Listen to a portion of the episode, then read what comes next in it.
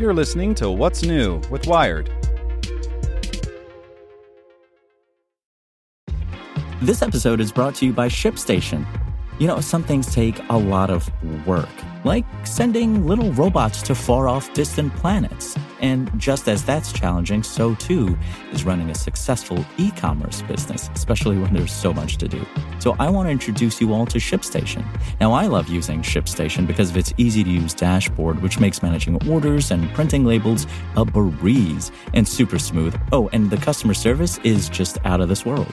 It's exactly what you need to help grow your business. Sign up for your free 60-day trial at shipstation.com slash technews. That's shipstation.com slash technews. This podcast is supported by Tools and Weapons, the podcast hosted by Microsoft Vice Chair and President Brad Smith. Each episode features insight you won't find anywhere else from the center of the conversation surrounding emerging technologies like AI. Right now on the podcast, you can hear a special episode where Brad Smith lays out Microsoft's vision for a vibrant marketplace driving the new AI economy. To hear more, follow or subscribe to Tools and Weapons with Brad Smith wherever you get your podcasts. It's today's most interesting thing in tech from Nicholas Thompson, editor in chief of Wired. Today's briefing is brought to you by NetSuite by Oracle, the world's number one cloud business system. NetSuite gives you the visibility and control needed to make smart decisions and grow with confidence. Save time and money and gain agility and scale by managing your company's finances in one place in real time.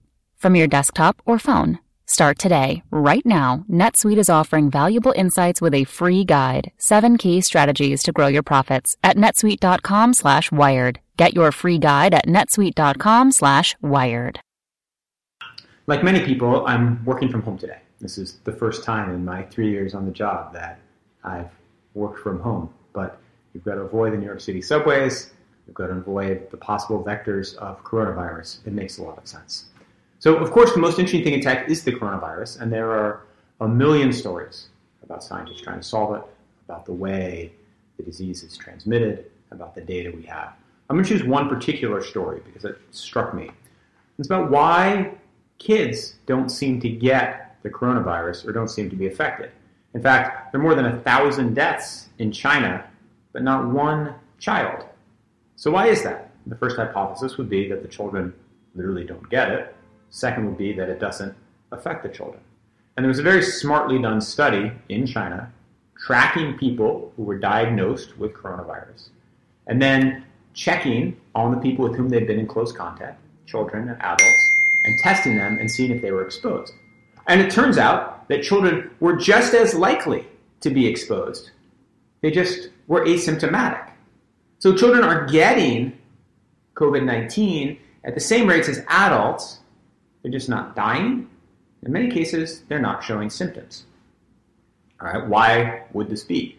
We don't know enough about how COVID 19 works to have a strong hypothesis. But two possibilities are one, that children just have better immune systems, right? Because they have spent their childhood picking up toys, putting them in their mouth, licking the subway poles. They've been exposed to lots of different viruses, and their immune systems have been better able to handle COVID 19. A second is that COVID 19 appears to have the worst effects on people with issues in their lungs.